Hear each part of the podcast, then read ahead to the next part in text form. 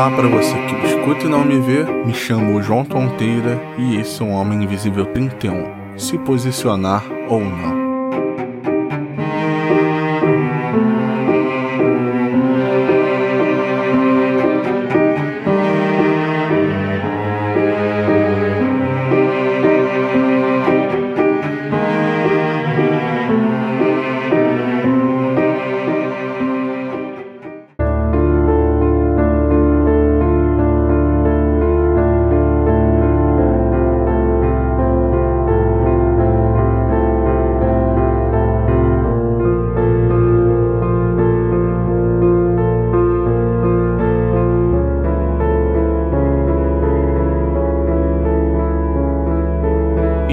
Falar de política, mas esse é o assunto das conversas no trabalho, nos papos de grupo e postagens de redes sociais.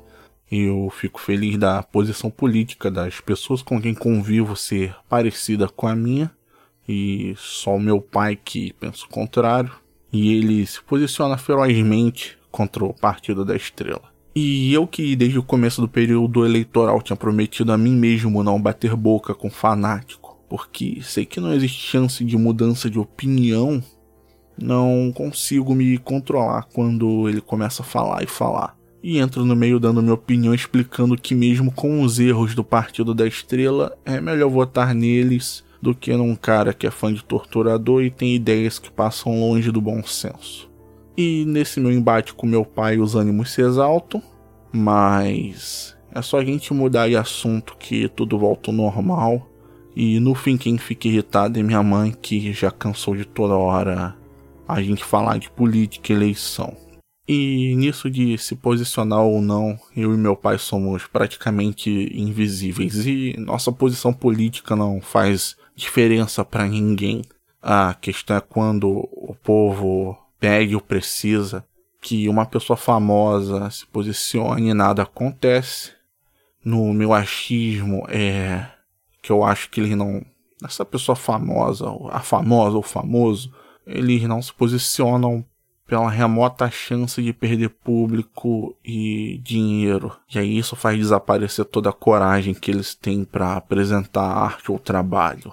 Porque o ideal é agradar a todos e lucrar o máximo que puder. É óbvio que dá dor de cabeça, mas a maioria supera e às vezes eles conseguem até mais fãs por ter uma opinião formada, e isso acontece com famoso ou famosa de esquerda ou direita. E eu hoje vou contar sobre o posicionamento de uma pessoa e depois dela ter feito isso, ela está praticamente no ostracismo em sua profissão. Seu nome é Colin Kaepernick, ele é um jogador de futebol americano na posição de quarterback e ele está sem time desde o fim de 2016.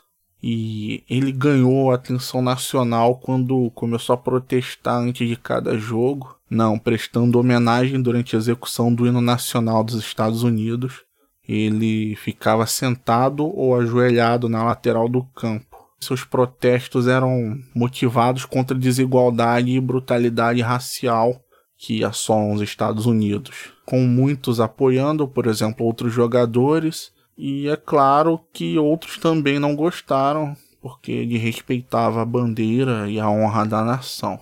E hoje dizem que o motivo dele estar sem time é porque já não estava jogando tão bem, mas eu acredito que deve ser um boicote, porque tem vários jogadores na mesma posição dele que não jogam nada, e tem uma vaga entre os 32 times da NFL.